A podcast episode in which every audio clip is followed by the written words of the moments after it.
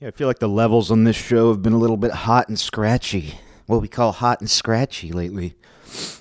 I don't know, I'm trying to figure that out. It'll never be a professional sounding show. What do you think I am? You think I'm some kind of audio pedophile? You think I'm some kind of audio pedophile and I get perfect sound like I know how to get perfect sound? An audio pedophile. The elites are audio pedophiles. In case you didn't know, they're not just pedophiles. They're not just pedo. They're not just uh, pedophiles. They're audiophiles too. It makes it that much worse. It's what we call a, a is that a comorbidity? If you're both an audiophile and a pedophile, is that called a comorbidity? What is that? I don't think so. But I, I just want to give a little, show a little gratitude. This is we're going to start every episode out showing what we call a little gratitude. It's always a funny one. It's good to be, it's good to have gratitude. It turns out it's good to have gratitude, but it's funny how that's one of those catchwords. Catchphrases, buzzwords, catchwords. I'm going to call them catchwords because they catch you. But no, I do want to show a little gratitude. Uh, two people contacted me to let me know the song in that music box. You know, I did I did a little outsourcing in that last episode because I was, uh, what do you call that, crowdsourcing. I did a little crowdsourcing in that last episode because I needed to identify the melody on that music box that I played if you heard the last episode. And two people in different parts of the world contacted me to let me know that it was Greensleeves. So I just want to say some thanks to Joe in England. She let me know it was Greensleeves. And Daniel Dantia in California also let me know it was Greensleeves. And they, you know, I compared my sources. I compared my sources. I had two different people in different parts of the world who said it was Greensleeves. Here I was thinking it was Where Oh Where Has My Little Dog Gone? My small dog, how, how does that song go? Where Oh Where Has My Small Dog Gone? Is it Little Dog or Small Dog? But here I was thinking it was Where Oh Where Has My Little Dog Gone? And I looked that up and I, I heard it, and like every example I heard was like a hoedown. It was like a, listening to a hoedown. Is that how that normally goes? It was just YouTube videos of really ugly, bad digital cartoons with like hoedown music. And, you know, to my credit, like that melody is, there is kind of a similar rhythm, maybe a little bit of a, there's, there's a little bit of a similarity to the melody. I mean, I don't know. I'm not an audio pedophile, so I can't tell you if the notes match. But there's a similarity. They have kind of a, you know, it's almost like Where Oh Where Has My Little Dog Gone ripped off Greensleeves, which might be the lesson in all this. That might be, that might be what we've learned from all this. But no, I want to say thanks to both of you who let me know that it was Greensleeves. I should have known that. I should have known because, I, you know, I know Greensleeves, but apparently not well enough to recognize the melody by ear. So thank you guys. Doing a little crowdsourcing. I can. I'm. I'm understanding the value of crowdsourcing. That's one of those catchphrases. Like that idea was introduced to people a few years ago. Like somebody came up with the phrase crowdsourcing, and just like every catchphrase, every buzzword, you heard it a million times after that. Well, we're, what we're doing is we are. What we are doing with our company is we are. Developing a crowdsourcing platform.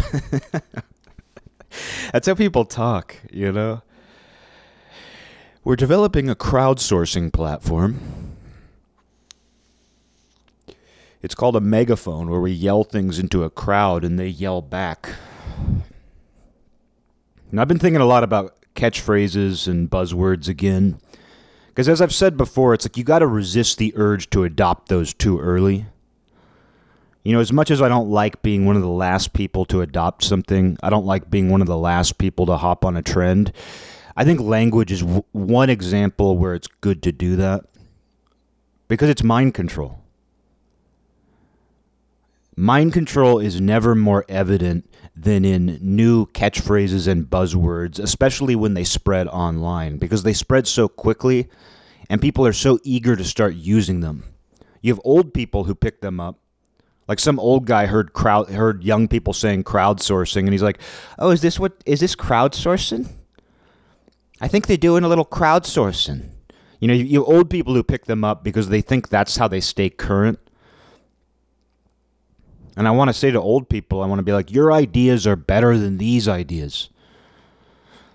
Like whatever it is that's gotten you to seventy years old, whatever ideas and words you have, just stick with those because they're probably better than what we're using. But, you know, you can see where people are so eager. And, you know, some of those are when they describe something. But then if it describes a real phenomenon, or even if it doesn't, even if it's just kind of made up, you can see where once there's a buzzword or a catchphrase to go along with that idea, people start trying to fit it in wherever they can find it. I mean, a good example is the atrocious term mansplaining, where, yeah, maybe women were describing a real phenomenon that they experienced. I wouldn't be able to tell you, because my experience with other men is that we're always arguing with each other. We're always telling each other things that we don't want to hear. It's not something we just do to women. We do it to each other all the time. But we don't respond and go, oh, you're mansplaining. No, you're mansplaining to me. It's like men are just doing that to each other all the time, all the time. Friends do it to each other. Strangers do it to each other. I've never known men to approach another man. I've never known a man to approach another man and be like, you know what, I, I'm not going to mansplain to him, because I respect him so much as a fellow man that I'm just going to assume he knows what he's talking about. He knows everything. Hell no. Men go up to other men and try to tell them everything. They argue all the time. All the time. I'm willing to believe that there is a certain experience women have where they feel that a man is talking down to them or trying to explain a concept to them that they already know. I do question how much of that is actually directed to them as a woman. Maybe sometimes, but not every time. But I can't tell you. I'm not a woman. I don't know what it's like. I'm not a woman who's ever had a conversation with a man. So I can't tell you whether or not that's a real phenomenon or not. But I know that women felt that was a real phenomenon, that men have a tendency to kind of, you know, patronize them, to talk down to them, to try to explain things that don't need explaining. And I feel like most explanations fall into that category. As I say time and time again, I make a distinction between an explanation and a description. And anytime that I feel someone is explaining, I kind of feel like they're lying. I feel like they're being manipulative. They're avoiding giving a simple description. All you have to do is describe. He's manscribing to me.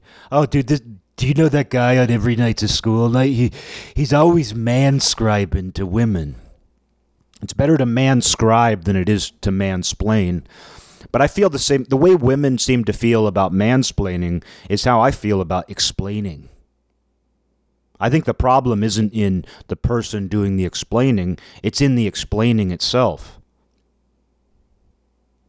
Anytime you're explaining something, you're filled with hubris, and you're probably trying to add some kind of spin or context or act like you actually know what you're talking about, when a description is fine. Description is what, where it's at, you know? But you can see where, like, let's just, I mean, let's say there is a real phenomenon where women feel that men treat them a certain way, and that it is best described as mansplaining. I mean, nothing is best described that way. The whole prefix, I mean, this is, this is, you know, elementary school talk here. This is basic here. If you don't know this, well, you know, you got a lot to learn, which is that, you know, anytime somebody puts the prefix man on anything in this kind of funny, cute way, you can just throw it out.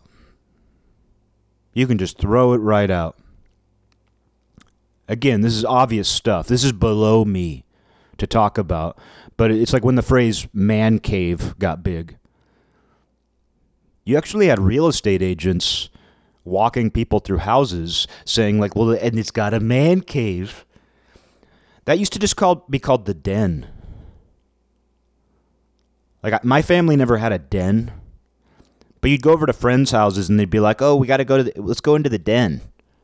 And I always thought it was a little weird, but it did it did kind of feel like a den. It was usually the dad's place. There was usually like some, com- it was kind of dark. The den was usually dark. It was usually where the dad hung out.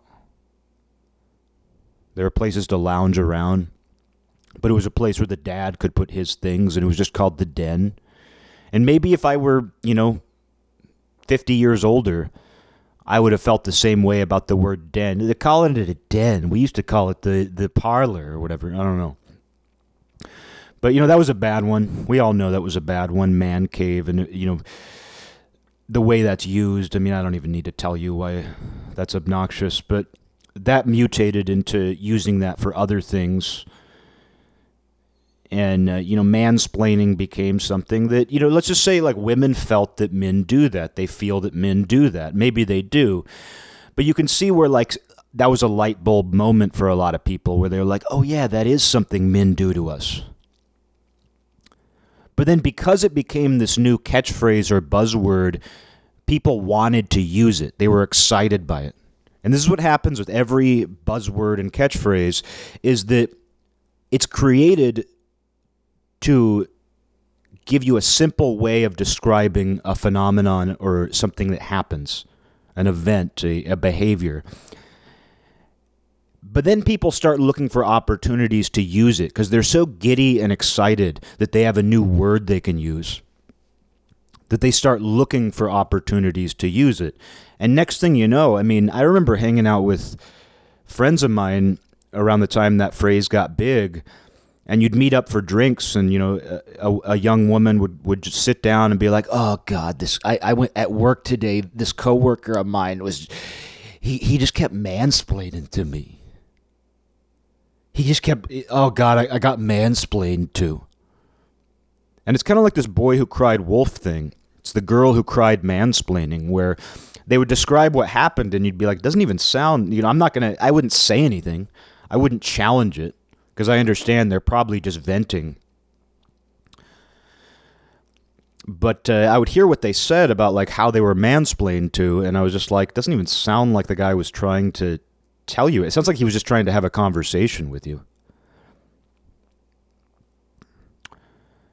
And, uh, you know, so I'm here I am. I'm mansplaining, mansplaining to you right now. And I hate to even say that word. I actually feel every time you use that word, do you know it takes seven years off your life? You lose two hundred brain cells. two hundred. They measured it. They hook up. They hooked up a bunch of electrodes to a monk. And they had him say the word mansplaining, and they noticed that he lost two hundred brain cells every time he used it. Every time he used it, the robes that the monk was wearing burned off him, and he was naked, sitting there. But uh, it's it's one of those things where because it became this new phrase, and people were like, oh, that's a thing, yeah. It became an opportunity to use it. But when you have a new phrase like that, you're eager to use it. And so you start using it for all kinds of things that probably don't qualify. And of course, there's no science to it. It's a completely subjective experience. Like if you're having a bad interaction with somebody, or if you simply don't like them. Because here's the thing, too. Like if you're if a woman is having a conversation with a man and she simply doesn't like him, she's probably going to feel more, she's she's way more likely to feel like he is mansplaining to her if he starts going off about something. If she likes him, she's probably more likely to give him the benefit of the doubt and engage him in the conversation. But I don't know what it's like to be a woman. I have no clue what it's like to be a woman. Maybe there is a certain behavior. I mean, there are certain ways that women talk that bother me. And I think women should be able to complain about that. I think the only issue is that it plays into this idea of oppression and victimhood. I think that's my only issue. If it was just women like venting and saying like, oh, don't you hate it when guys just ramble on to you and act like you don't know anything? But because that's coupled with this socio-political movement where it's like mansplaining is part of toxic masculinity, and therefore it contributes to our oppression. You know, it, that's the issue with it too, is just that it's, when someone complains about it, it's not just, oh, I was really annoyed by a guy today. Or I don't like the way men talk about things, because that's part of it. Like I said, men are doing this to each other all the time. Men are talking that way to each other all the time. There's no like common understanding between men. And I feel, honestly, I feel that I'm generally respected. Like, other men have never really talked down to me. Like, yeah, like sometimes you'll you'll get a vibe that another man sees you as competition or something, but I've never been treated like I'm the weakling or I'm like inferior to another men. Men just don't tend to treat me that way. Not that they tend to treat me like I'm, not that they put me on a pedestal or anything, not that I they give me any credit necessarily, but they don't tend to try to knock me down a peg. But I still experience it all the time where other men will just kind of try to tell you things. They'll try to kind of act like you don't know. You, you you know, it's just that, I think it's just a common behavior. But, uh, you know, so, so I mean, it's like, I think that, I think men and women need to be able to complain about each other, for one. Like, my feelings aren't hurt that women say men do certain things that are annoying or they don't like or are obnoxious. I think it's good that women can get together and say, hey, have you ever noticed that men talk to you this way? Yeah, let's call it this. I think that's a good thing. I just think that it, it's just that every interaction like that shouldn't be seen as part of some oppressive, you know, it, it shouldn't be seen as part of like some, uh, I mean, you, you know what I'm getting at. It just, it shouldn't be politicized to the the degree it has been. Because, I mean, I talk on here all the time about how women talk in this therapy language all the time. This sort of pop therapy sort of language. They often talk to you like you're a child. Like, sometimes when you're talking to a woman these days, you feel like they're reading from a children's book. Oh, do you feel this way? You know, and it's like, that's not how I think and talk. So when I feel like you're talking to me like you're reading a children's book out loud to a bunch of kids, I don't like that. I don't like the way that a lot of modern women communicate in this sort of, it's as if you're in a therapy session. I don't I don't personally like that. And I think it's good that men can vent about that. Hey, you ever notice how women talk this way to you? You notice how that women sometimes talk to you like you're in a freaking kindergarten class? But I wouldn't necessarily, you know, I could see where that's part of a social trend. I can see where that's, you know, just the way things have gone. But I don't think it's an entirely horrible thing either. You know, I don't think it's, you know, necessarily destructive. But the problem is, is, is people, when they learn a new buzzword or catchphrase, they immediately want to use it, and they look for opportunities to use it. And as a result, they start using it for things that don't really apply to the original description that that word was created to simplify. And uh, especially when it's a word that's being used to target somebody or target a certain behavior and demonize it. I mean, I see it a lot in politics today. Not to, I'm trying to avoid getting into politics. I mean, I've deleted like five episodes in the last three days. I'm not even kidding. In the last week, I've like every time I've gone for a walk. Last night, I, I recorded a two-hour episode that I'll never release. I just because I'm just I got to talk about things. It's not that there's anything I don't normally say or I wouldn't otherwise say, but I'm just like, this is another time where I'm just I'm so infected right now that I just end up deleting stuff.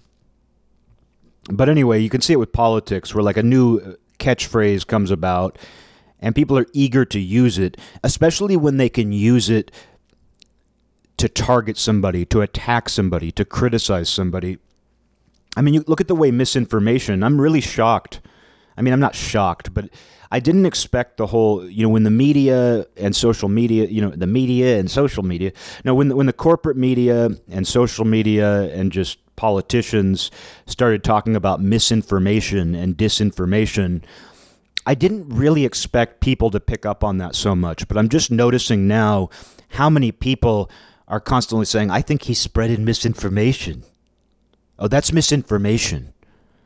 They've really latched onto that more than I expected. And it's funny to me because it's like that's a word that's been around forever.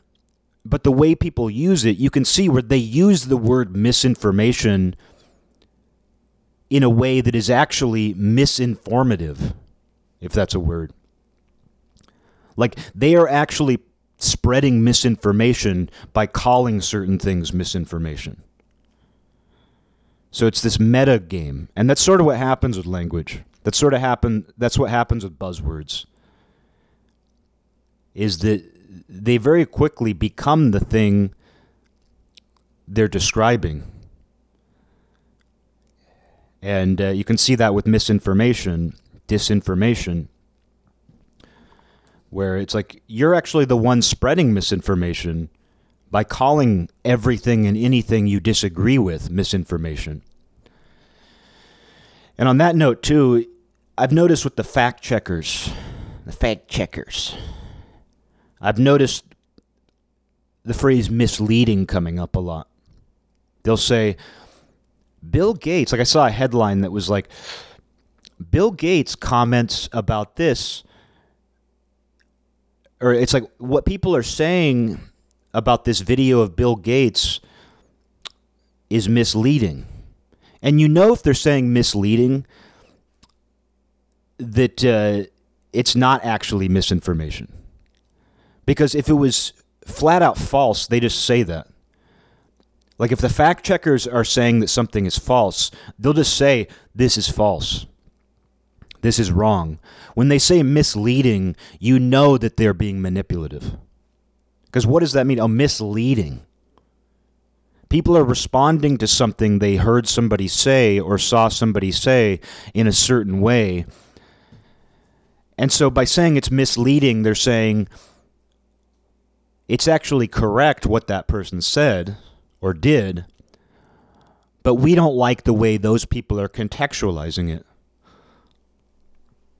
You know what? I don't like the way a lot of people contextualize things.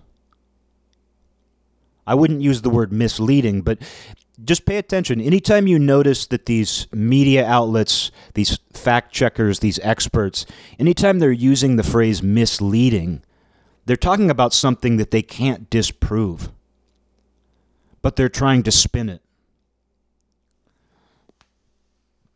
Just something to pay attention to, an interesting little twist of language. And so much of this stuff centers around language, and that's something I've noticed. It's a big difference between left-wing people I pay attention to and right-wing people is I noticed the left is far more preoccupied with language. Like I was listening to this discussion people were having. It was a sort of a, a free-for-all discussion that people were having with their voices. And they were talking about a very controversial issue. And I noticed that everybody who chimed in from the left, and not that everybody else was on the right, but just the people who were distinctly on the left, who seemed to seemed to be possessed by these leftist talking points, they all wanted to discuss words. They all wanted to completely, they wanted to turn the conversation into this dissection of individual words to the point of abstraction. Like they want, it, it, it was, it was just complete gibberish at that point. And you, and you see that a lot where there's a, a heavy preoccupation with specific words. And you notice, too, it's the left who is continually coming up with new words and telling you to stop using old words. But you can never rest because it's constantly changing. And that's one of the main ways that they lash out is by being like, you used the wrong word. That word means this now. Or that word has always meant that. And I'm not just talking about slurs. I'm not talking about obvious stuff like where it's like, oh, don't use this slur against people. It's become so much more mutant than that. It's talked about the same way, but it becomes this dissection of terminology rather than a discussion of the ideas. And I've noticed this over and over again, but it was about a week and a half ago, I was listening to this discussion, a rare discussion between people with differing viewpoints, and of course it became heated. But I was listening to these people debate, which you don't really hear much of these days, but I noticed that everybody who was chiming in on the left wanted to get in this abstract argument about specific words rather than the ideas. And the person who was hosting this discussion was a black man who um, was giving a lot of pushback on on many of the leftist talking points. A black man who, I don't know if he's conservative, but he, he's certainly sympathetic with what's going on. Uh, he, he, he's definitely sympathetic with the conservative side of things, but it was nice because he he was, when people would do that, he would just immediately shut them down. Like he knew what they were doing. Like people would try to get into this dissection of specific words and like, don't you realize that that word means this and that connects to this? And like, they, it was very abstract what they were trying to do. And they were very preoccupied with words and language, these placeholder words. Meanwhile, the host, the black man, he would just c- cut them off right there. And then, you know, it was funny to listen to because he knew exactly what they were doing right as they started. And what was interesting is I don't think they did. I don't think that they understood what they were actually doing. Because I think that so much of the so many of the conversations that go on on that side of things really are this in-depth conversation about like words, and they'll they'll create etymologies. They'll manufacture etymologies, and it's, it's it's very strange to witness. And it's not like I'm a person who believes words have no power. Words have a lot of power. We know words have we know words have power. But they're also placeholders. You know, you have to acknowledge the power of words while realizing that the word is still a string of symbols representing an idea or a phenomenon. So, you know, I understand the power of words, but you can't get too caught up in them. And, uh, you know, changing the words doesn't remove the idea. Like when they tell you you can't say a certain word, that doesn't change how people feel about what's being described.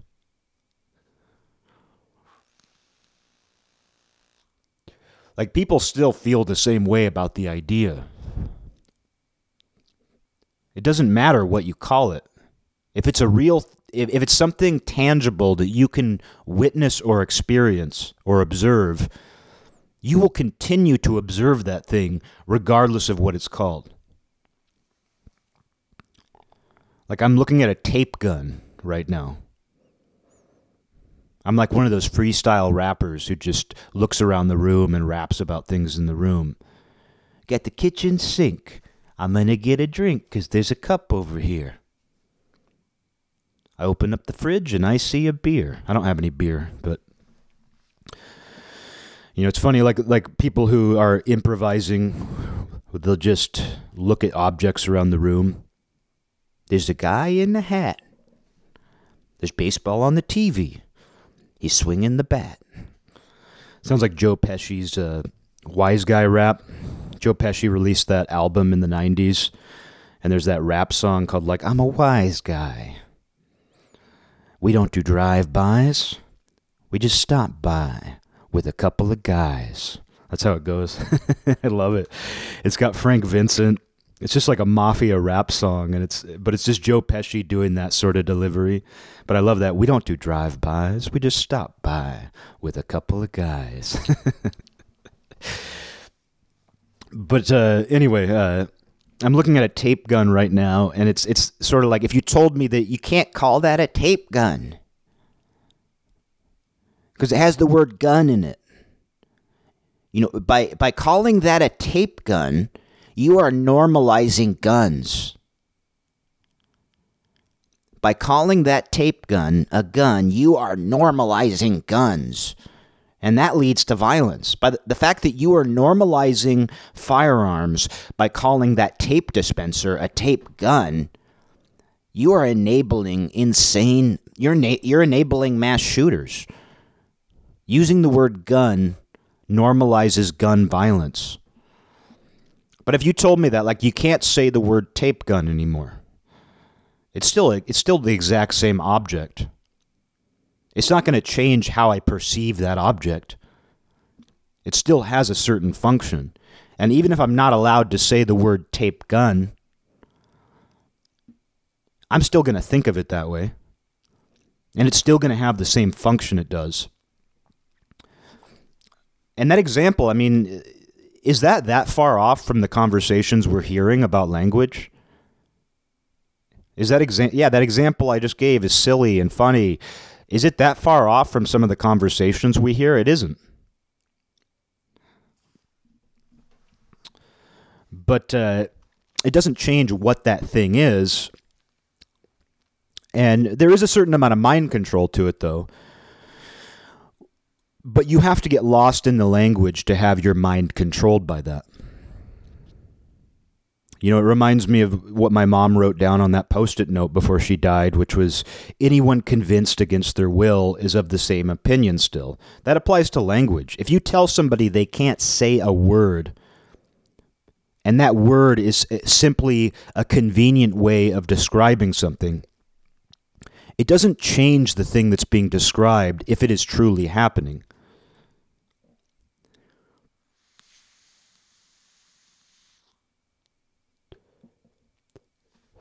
And I mean, if you want to talk about slurs, like if you tell somebody they can't use a certain slur, there might be good to that. I mean, there is good to that, where it's like, yeah, don't call somebody that name. Don't call somebody that name. It's nasty. It's cruel. That makes sense to me. But do you think you're actually going to change that person's impression of those people? Do you think that not allowing somebody to use a slur is going to change their perception of that person? It's not. But I understand telling people not to use a certain slur for a certain person. I understand that, of course. You know, I understand that it's very difficult to operate in a civil society if people are yelling out nasty slurs at each other. But you're still not getting to the root of the issue.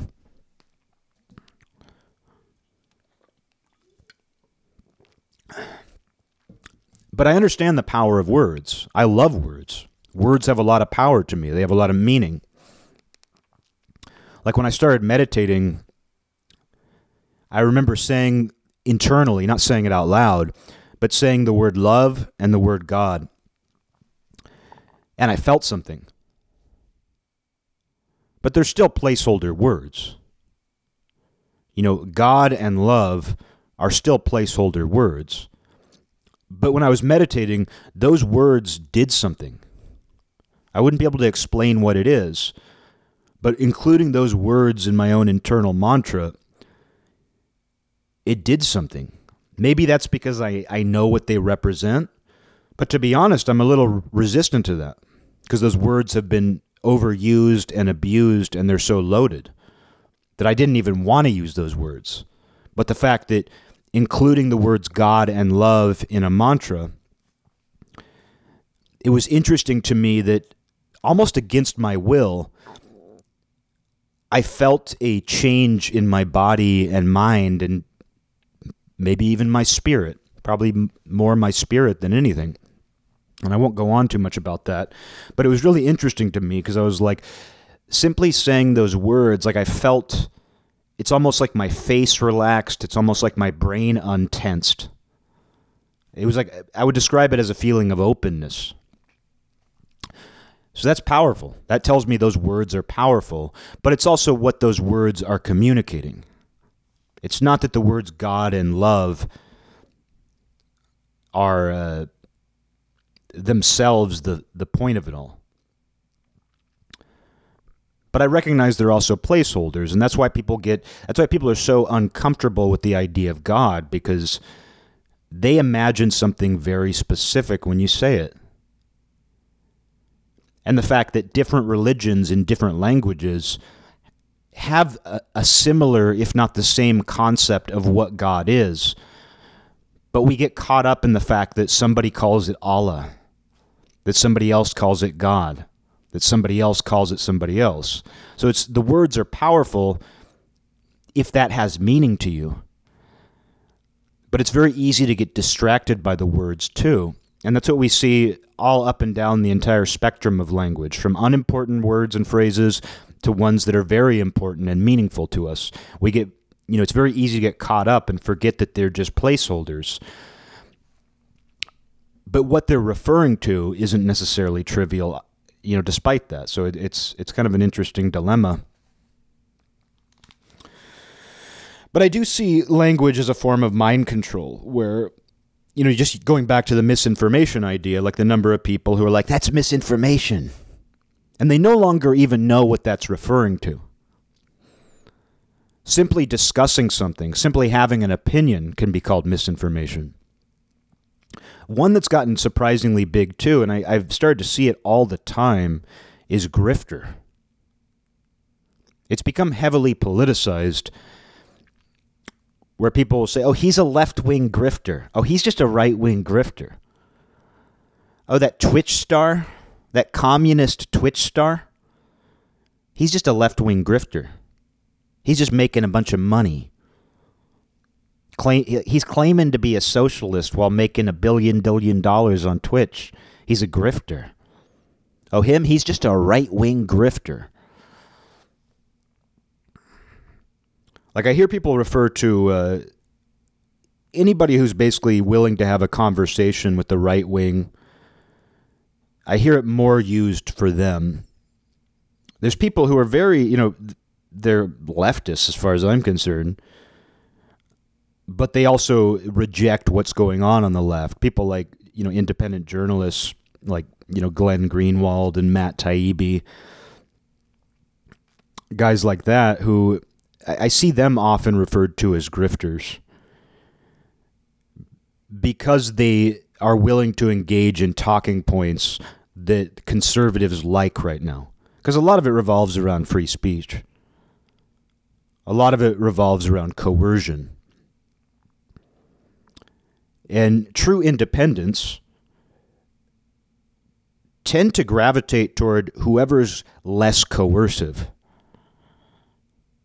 But it's interesting to me that doing that gets you called a grifter now, but I won't go too deep into that. But just how much I see that word used now. I started to see it here or there, but it's just picked up. It's it's a, a buzzword. And it doesn't really have any meaning anymore, because that's what you see happen, is that somebody learns a new phrase that might be relevant when it's first used. Like, there are certainly people who become political pundits, and they cater to a certain audience to profit, to gain status. People do that. It's not like that doesn't happen. Maybe grifter is an appropriate way to describe them. It's not a new word. It's been used to describe people who do that forever. But you can see where it took off as a new buzzword And as a result, the meaning is completely gone, and people just use it to describe somebody who's entertaining thoughts and ideas and talking to people who they themselves disagree with. It's ad hominem. So you should always be careful about buzzwords that are describing another person, because it really just does become ad hominem. It just becomes a generic insult.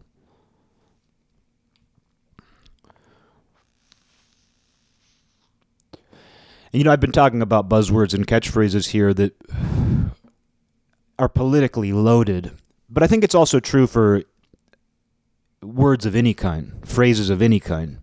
And you should be careful when adopting them too quickly. And I'm trying to think of an example here of a, you know, it's it's hard actually to think of examples of this that aren't politically loaded right now. And that should tell you something. The fact that I can't even think of examples off the top of my head, even though I'm always paying attention to this and always have. I mean, I think slang, let's go with that. Let's go with um, like a new word for cool. The cool thing about the word cool is that it's still cool. Everyone knows what that means. I don't know if young people are still using it as much. But I mean, cool is a phrase that, I don't know when it became popular, but people were using it in the nineteen fifties. You know, in the nineteen fifties, people would be like, that's a cool car. Oh, yeah, he's real cool, man. You would hear greasers talk about that, talk like that.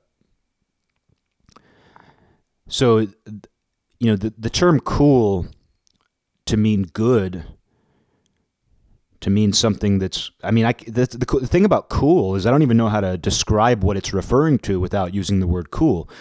What is, what is, how would you describe something that's cool? The word cool is used to describe things that are cool. It's almost become its own meaning. But uh, it remained relevant for decades. Like, you think about how slang changes, and like my generation had a lot of new slang, but we still said cool all the time. I don't know about Zomers. I don't know if Zomers still say things are cool. But uh, that's one that hasn't gone away. But but younger generations, especially now in the digital age, have tried to keep inventing new ones. And the example I always use is fire. Oh, dude, that's fire. And I don't know how much of that is just people verbalizing an emoji, an emoji. Because there's this flame emoji. I don't know if people calling things fire predated this emoji that people started using. And I mean, and now that's old hat. Now old people call things fire. Now old people are using flame emojis. Corporations are. Like, if you see like huge corporations' social media pages, they very quickly adapt whatever the slang was three, six months ago. Three to six months ago. They adapt way more quickly. It used to be where, like, if you were watching T V commercials, it took so long to produce them that when T V commercials would try to use current slang, they would always be like a, a couple years behind. By the time that a, a Burger King commercial was airing on television, whatever attempt to be hip, hip it was trying to convey was already way outdated. And as a result, you laugh at it. Like, in the past, if a phrase like fire became popular and Burger King was like, try our new... Uh, try our, our new double whopper, it's fire. You know, if that happened, people would make fun of it because the term fire would have been outdated by a couple years. It would have already been uncool. Because that's the interesting thing, is that, you know, newer catchphrases and buzzwords, no matter how popular they are, they have a short shelf life. Oftentimes, unless the the word cool managed to stay cool from at least the nineteen fifties through the two thousands, like high school students could say something is cool in the nineteen fifties and they could say it was cool in the early two thousands when I was in high school, and nobody thought anything about it. But newer buzzwords, newer slang, comes and goes much more quickly, and that's even more true in the digital age, where people are continually, and part of that is because uncool people adopt it that much quicker. Like teenagers who call something fire five years ago, six years ago, their parents are picking up on that because everyone's using social media. Everyone's paying attention to the the super quick, you know, they're all paying attention to the same platforms, I guess is what I would say. And so everything is super quick. It comes quickly and it leaves quickly. I don't know if fire came from people just using the emoji and then verbalizing that, but it became a new way to say cool, which is funny. And that shows you the placeholder nature of all this shit too, because it's like the word cool, it means something is cold. It means something is low in temperature, in case you didn't know. The word fire is hot, but yet they refer to the same thing. Calling something cool is essentially the same as calling something fire or hot. That's hot. They refer to the same thing, something that is desirable, that is good. But we're using words that have opposite definitions to describe that same thing. So that sh- that alone should tell you the word isn't what's important. The word isn't the most important part of that. What it is describing is the fact that you could use two words that have not just different definitions, but completely opposite definitions that are actually antonyms. That should tell you that it's not even about the words themselves, but yet the words do kind of start to embody that thing. Just like I'm saying, like, I don't know how to describe something that's cool without using the word cool. So the word kind of starts to embody that thing, but it's still not really about the word itself.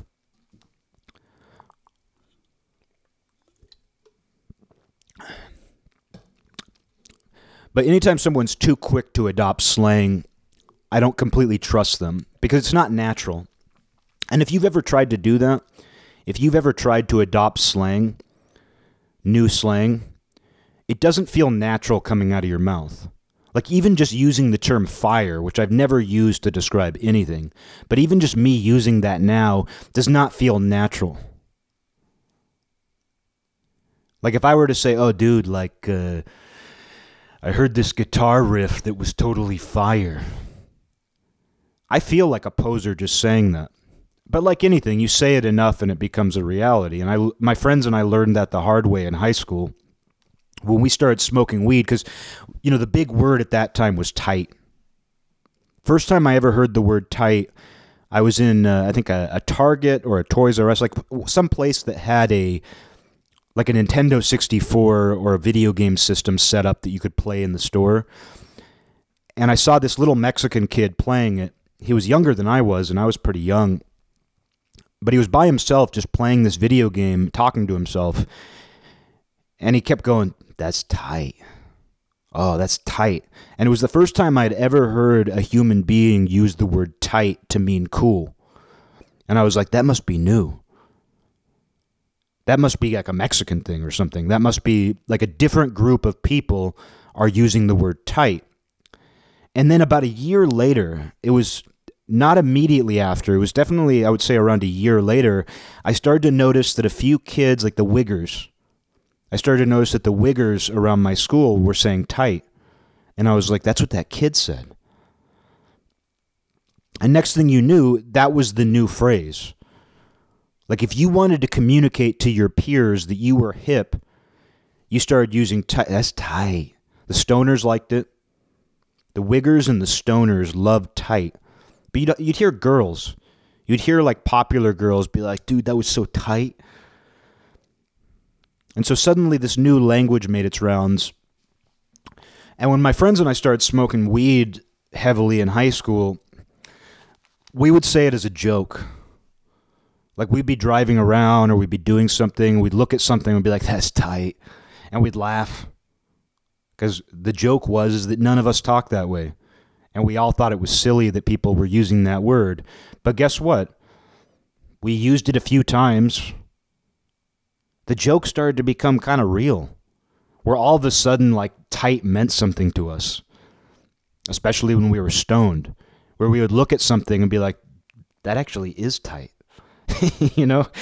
And, and so you repeat something, you fake it until you make it, and a joke can become real to you. And none of us talk that way anymore. None of us say things are tight. But you use that kind of ironically. You call things tight. You do that enough times, and, and next thing you know, you're using it and you mean it.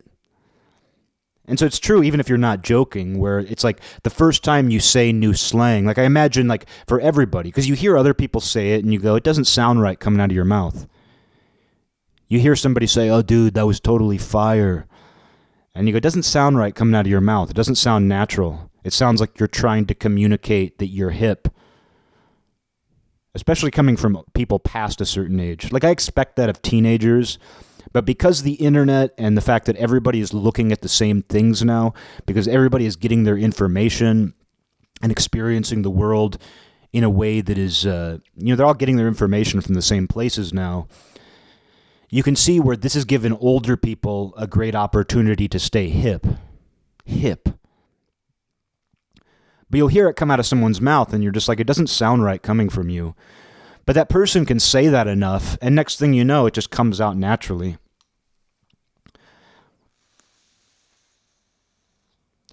But it's novelty. You know, what I'm talking about is novelty, because it's like we're so bored by everything that when we have something new, oh, there's a new phrase I can use. There's a new word I can use. Fire. Fire. There's a part of you that's eager to use it. But I try to wait until something is truly part of things. Like I, I've used the example on here before with the word selfie, where when the word selfie started making its rounds, I refused to use it. It's a stupid word. We all know it's a stupid word. But no dumber than movie. I probably would have felt the same way about the word movie. What they used to call talkies. There's a stupid word. It's a talkie. Oh, are you going to go see a talkie?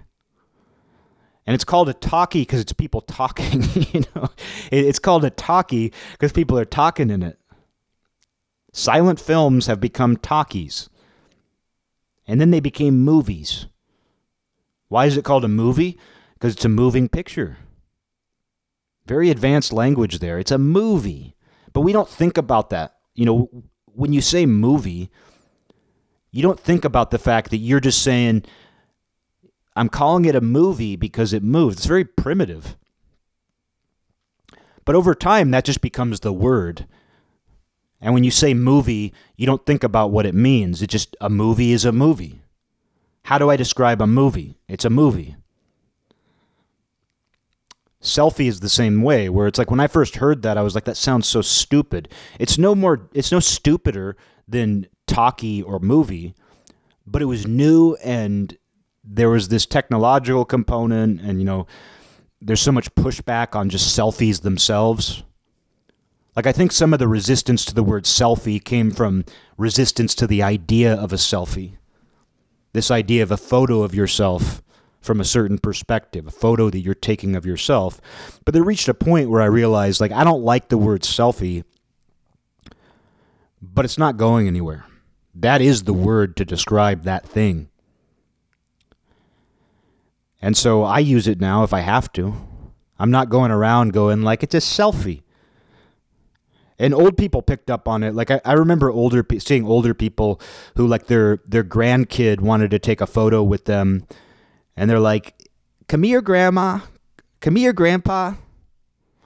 And like the joke is that like I'm taking a selfie with my grandpa. And if the grandpa like learned that word, they'd be like, is this what they call a selfie? And you could see where they were kind of like excited to be using the new word. Oh, this is, I'm, I'm participating in what they call a selfie. But that word just became the word for that. And I can't, I don't have a better word. And am I, every time I'm referring to that, I'm going to say a photograph in which the person uses portrait mode to take their own picture, to take a self-portrait.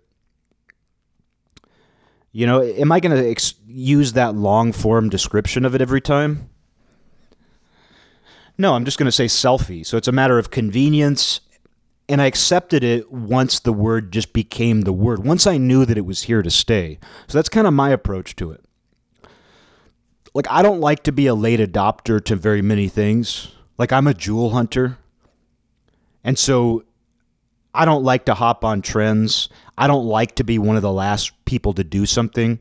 None of us do. You know, none of us like to be the last person to hop on a trend. But I'm willing to do that with language sometimes because I don't trust it.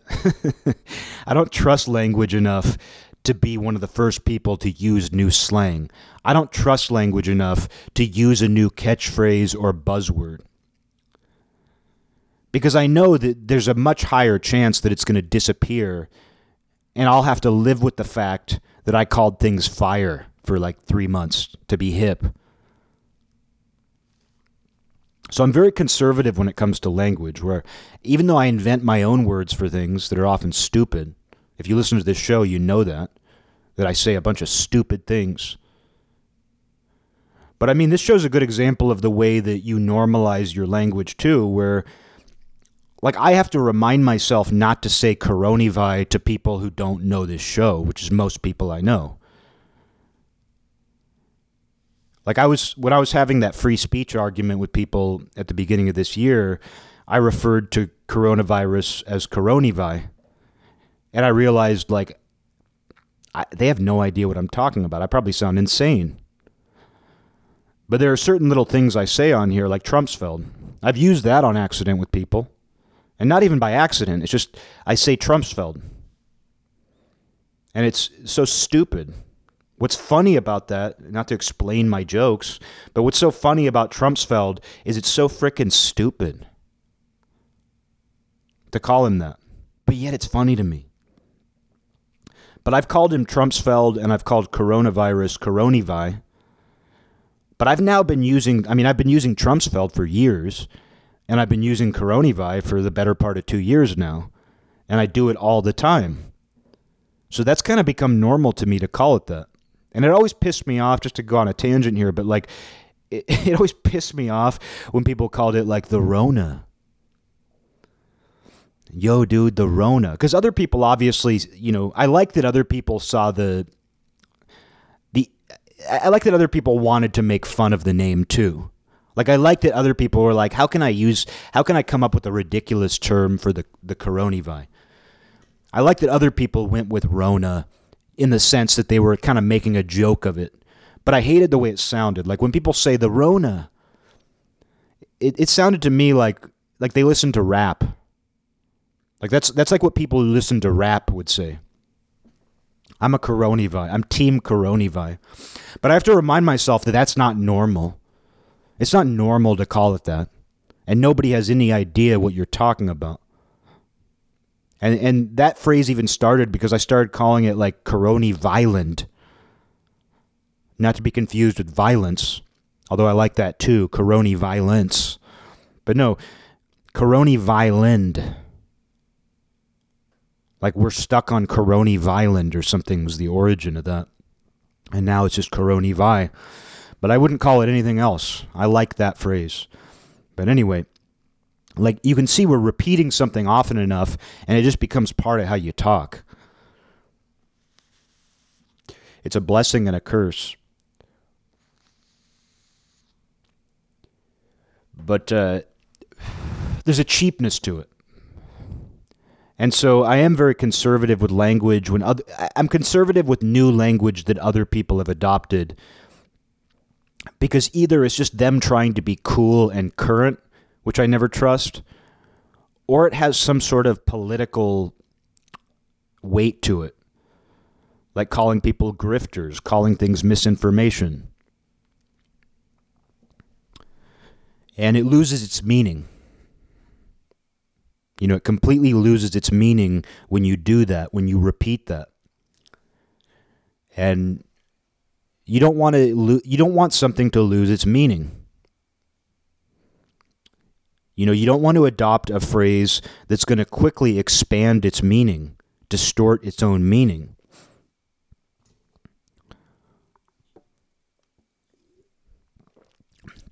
And when people call somebody a grifter, ninety-nine times out of ten, not nine out of ten, ninety-nine point nine times out of ten, when I see somebody using that phrase now, what they're saying is, this person is saying things I don't agree with to an audience I hate.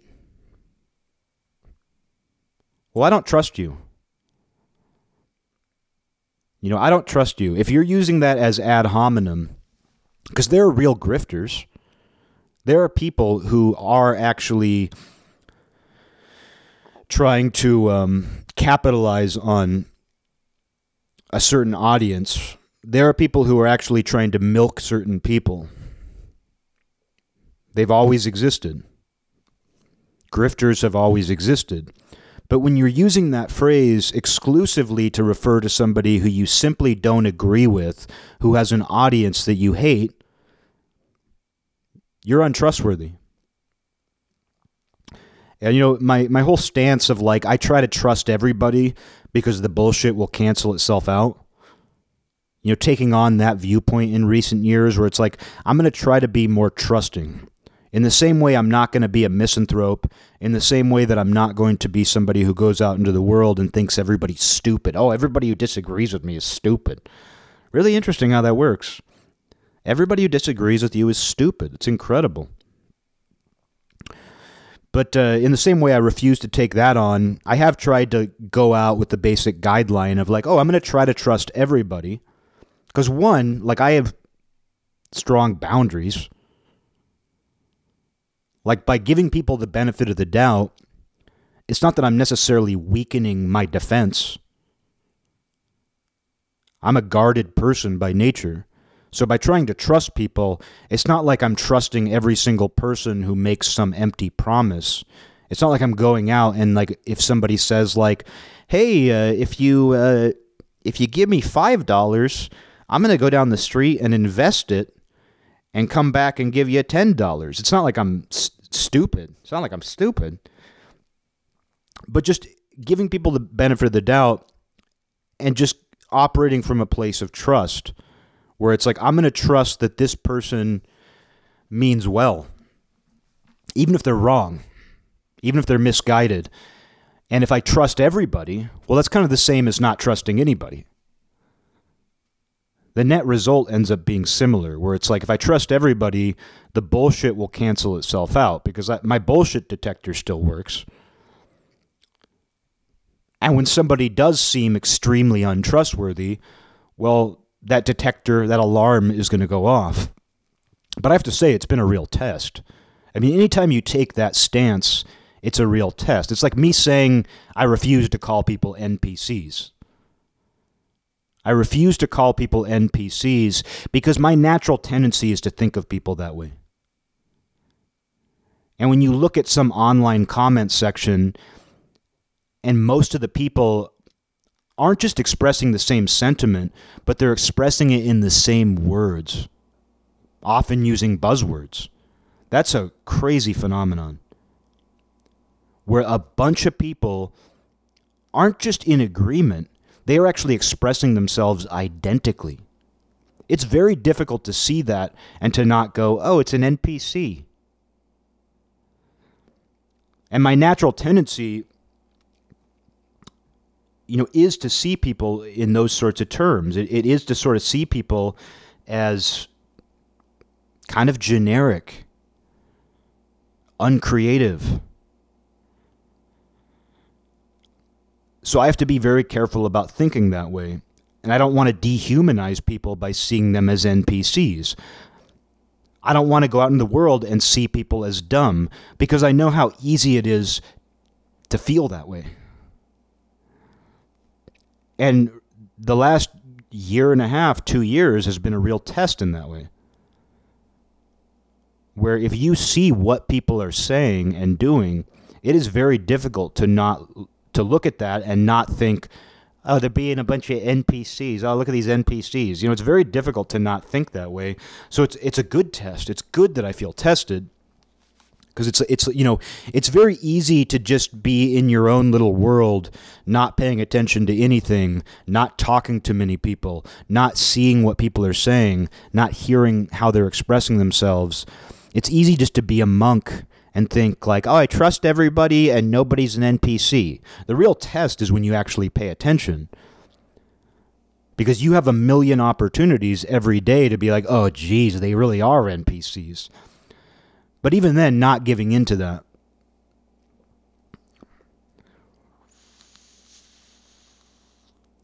Not giving into that impulse that tells you, geez, people really are dumb. Geez, people really are dumb. You have to put it to the test.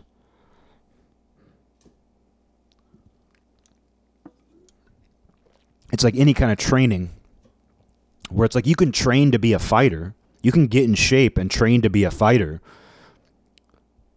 But you don't really know how well you, you know, I mean, I feel, I feel like I'm Tyler Dur- Durden. You sound like Tyler Durden. Uh, but, you know, you don't actually know until you've actually fought somebody. You don't know if you're a good fighter until you fought somebody. It doesn't matter how much you train. I, I see it the same way, where it's like you don't know, you know, your own philosophy about people in particular until you actually interact with people and observe people. And I like to test myself in that way. But it is difficult when you see everybody saying the same thing, when you see people using whatever the new catchphrase is, whatever the new buzzword is. It's hard to look at that and be like, these are people who think critically. These are self-aware people who think critically. They might not be that. I think there's definitely a lack of self-awareness. There is a lack of critical thinking. And I mean, there was a guy who wrote an uh, a New York Times editorial. I mean, this is the state of journalism. And yeah, I understand editorials are opinions, but editorials have really bled in with, uh, you know, what's supposed to be objective journalism, where it's very hard when you're when you're reading a corporate newspaper.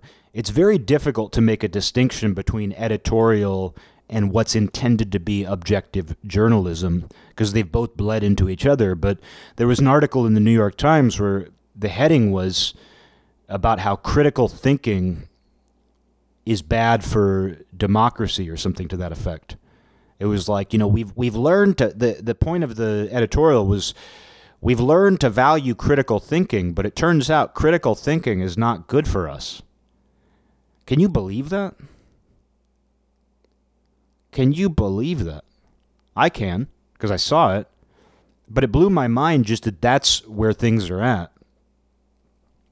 Where there's actually corporate newspapers just saying explicitly, we might have been wrong to encourage everybody to think critically because it's it's creating more misinformation. Don't think about things. Things are on that level. And that's not a one-off. That isn't a one-off.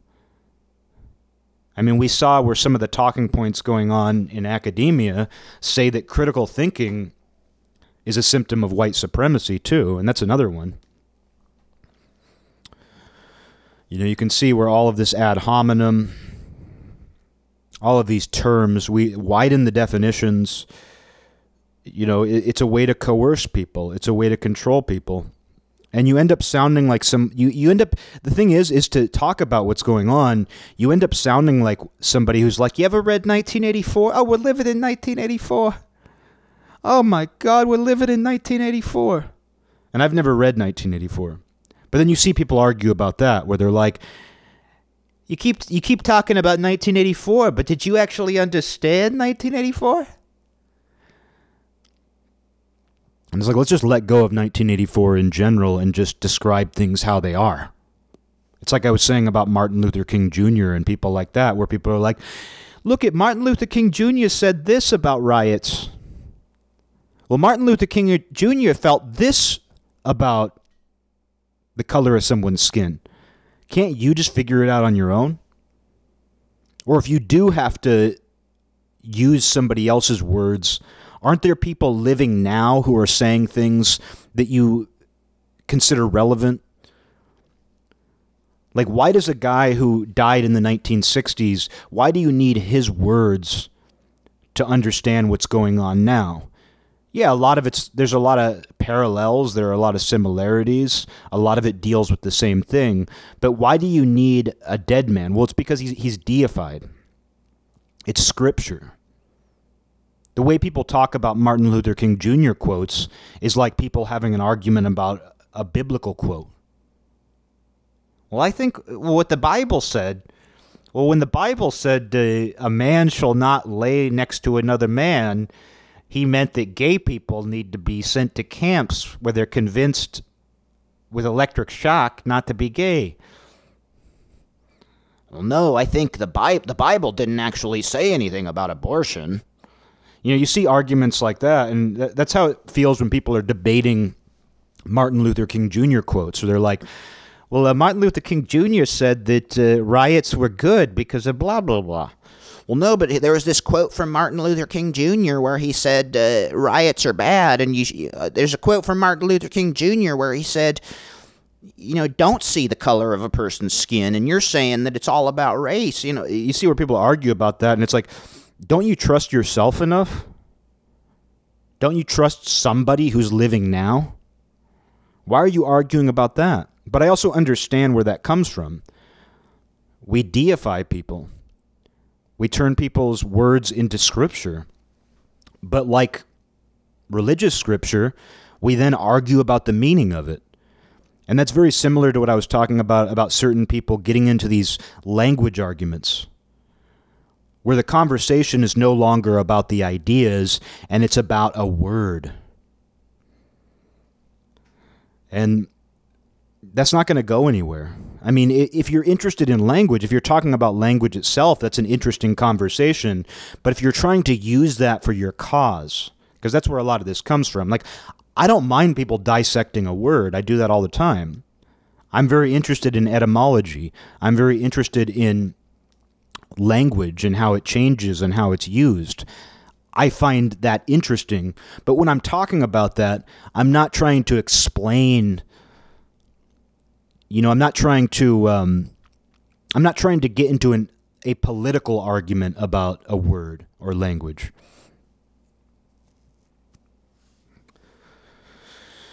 And uh, I feel the same way about like when people are debating scripture or debating a quote from a famous person. But people seem to need that. Like they seem to use that as evidence. Like, please respect somebody who said something poignant. Please find value and meaning in something that some significant figure said once. You're welcome to do that. But you're using it like it's, like the way people talk about that stuff is like they're in court and they're drawing from precedent. Like in, in uh, Martin versus the Board of Education, whatever it's called, in Brown versus the Board of Education, it set, they established blah, blah, blah, which set a precedent that we can use now. It's like people do that, but just with random quotes from people. And it kind of, the nineteen eighty-four thing makes me think of it, because people will quote nineteen eighty-four, but everybody quotes nineteen eighty-four. Two people with opposing viewpoints can read the same passage of text from nineteen eighty-four and apply it to their enemy. Oh, it doesn't, because I saw that a lot with Rumsfeld, where people who hated Rumsfeld would be like, what he's doing, doesn't that remind you of nineteen eighty-four? Oh my God, Rumsfeld's in office. Uh, it reminds me of nineteen eighty-four because he did blah, blah, blah. And you see that with the opposite now, where it's like, oh, look at what they're doing. It reminds me a lot of nineteen eighty-four. And you know what? I'm not saying it. I'm not saying it's not relevant, because obviously I, ha- I haven't read it, but nineteen eighty-four obviously came from Orwell. Orwell. It obviously came from Orwell's ability to recognize certain patterns.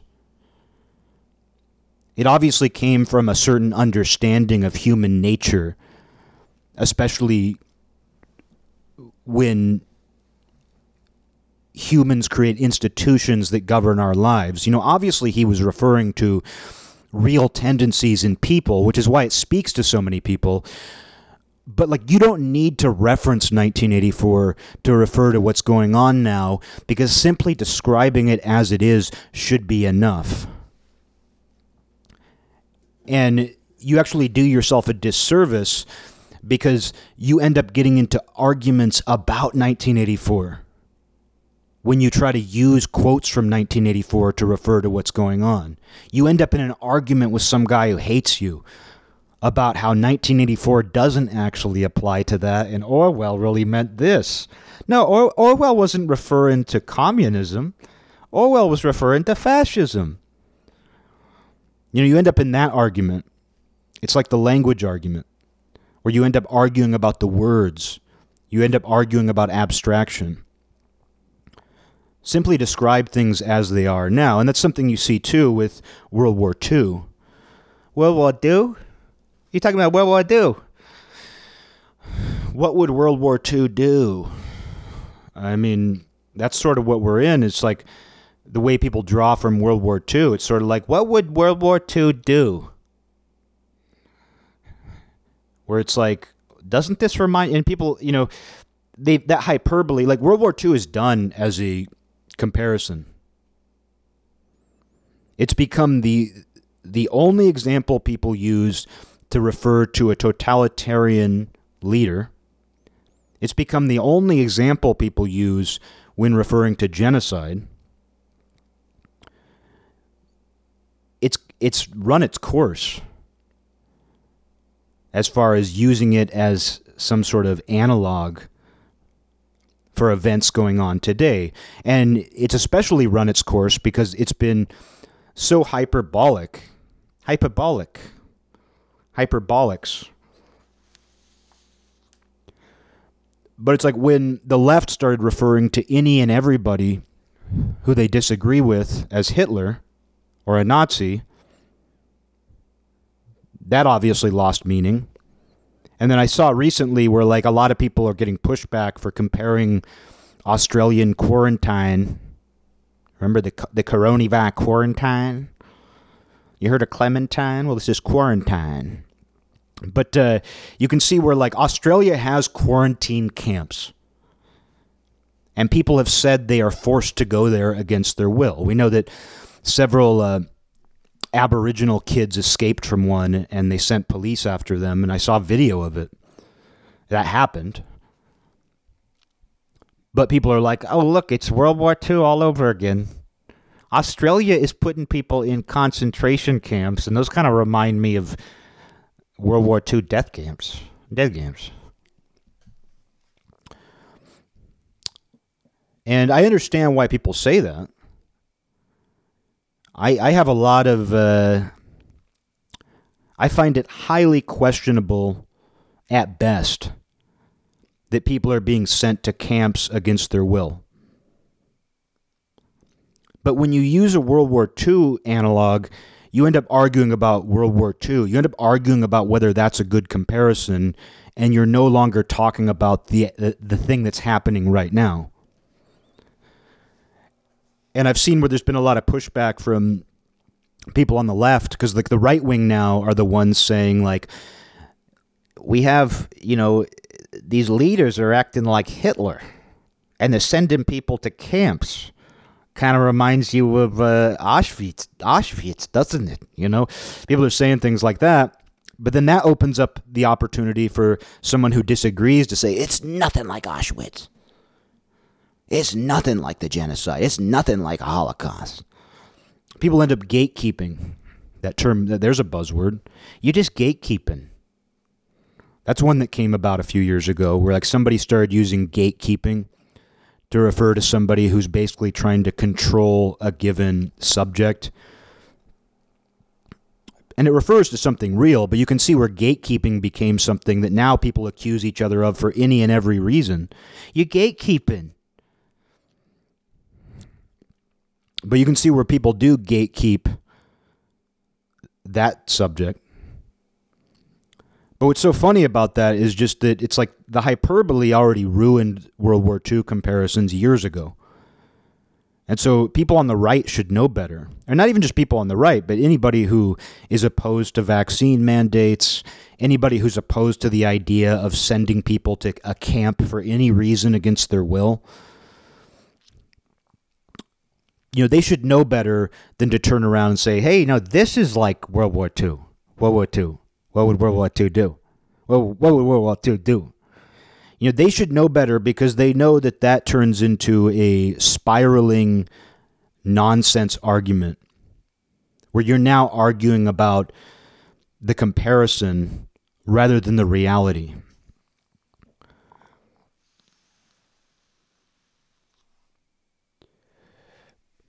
You know, so you should know better, and you don't need to use it. Because here's the thing. Let's say that a situation is happening right now that is exactly like World War Two.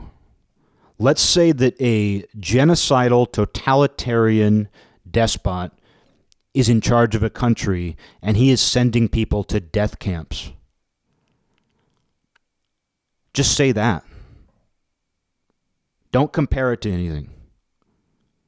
You don't even need to draw from precedent. If you have evidence or reason to believe that a totalitarian despot is sending people to death camps, say that. Don't compare him to Hitler. Don't compare it to the Holocaust.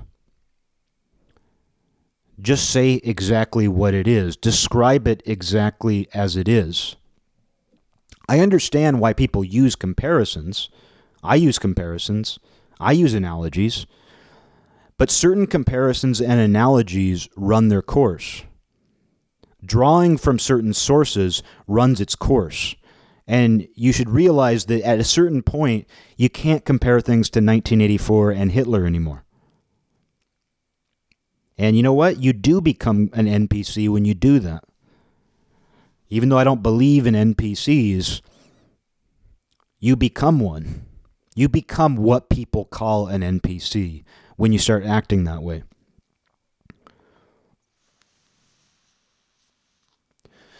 Because you start running off of a script. Your argument with somebody becomes scripted. And that's what people are basically referring to when they call people N P Cs. It's someone who seems to be running off a script. So do what you can to not do that.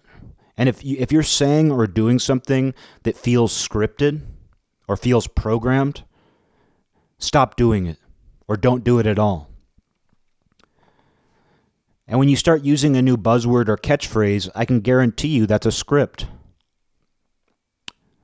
It's an algorithm. Don't do it. You know, you undermine yourself when you do that. Even if it's something totally innocuous, even if it's man cave, don't do it. Don't do it. Don't start referring to a certain room in the house. Don't start referring to a garage that's been converted into a place where the guys hang out. Oh, it, they turned, they put a couch in their garage and insulated it. They insulated their garage and put a couch in it. And there's, there's, a pool table and, and pictures of women on the walls. It's a man cave. It's a man cave. You know, just don't call it that. I know that's a ridiculous one. Like, it's not a crime to call it a man cave. But it's like, anytime a new phrase comes out, you should not trust it. Like, if you start hearing a new word or a new phrase over and over again, you should be skeptical. You should be cynical. And we live in a time now where most of the new phrases are politically charged. They're manipulative. They're designed to undermine somebody else. And so you should be even more cynical and skeptical of that phrase. And you should not adopt it. And you should never forget the power of a description. Never forget that sometimes simply describing something is much more effective. And it might reach a point where you need to use a single word for brevity. Like, oh, I'm so sick of typing all this out. I'm so sick of saying something out loud that takes me an entire minute to say it. Well, take the time to keep doing that. And maybe occasionally, sparingly, it's like seasoning, man. It's like it's like a little catchphrases and buzzwords. You should use them like seasoning. Just sprinkle a little bit. Just give a pinch. That's the attitude you should take to them, though. If you have to use them, if they are particularly good, if they're particularly effective and you have to use them sometimes, or sometimes just for the sake of brevity, it's easier. But make sure that person knows what you're talking about. Make sure the person you're talking to, like make sure when you're using buzzwords and catchphrases, make sure that that person actually understands what you're referring to. And it's always worth taking the time to describe something.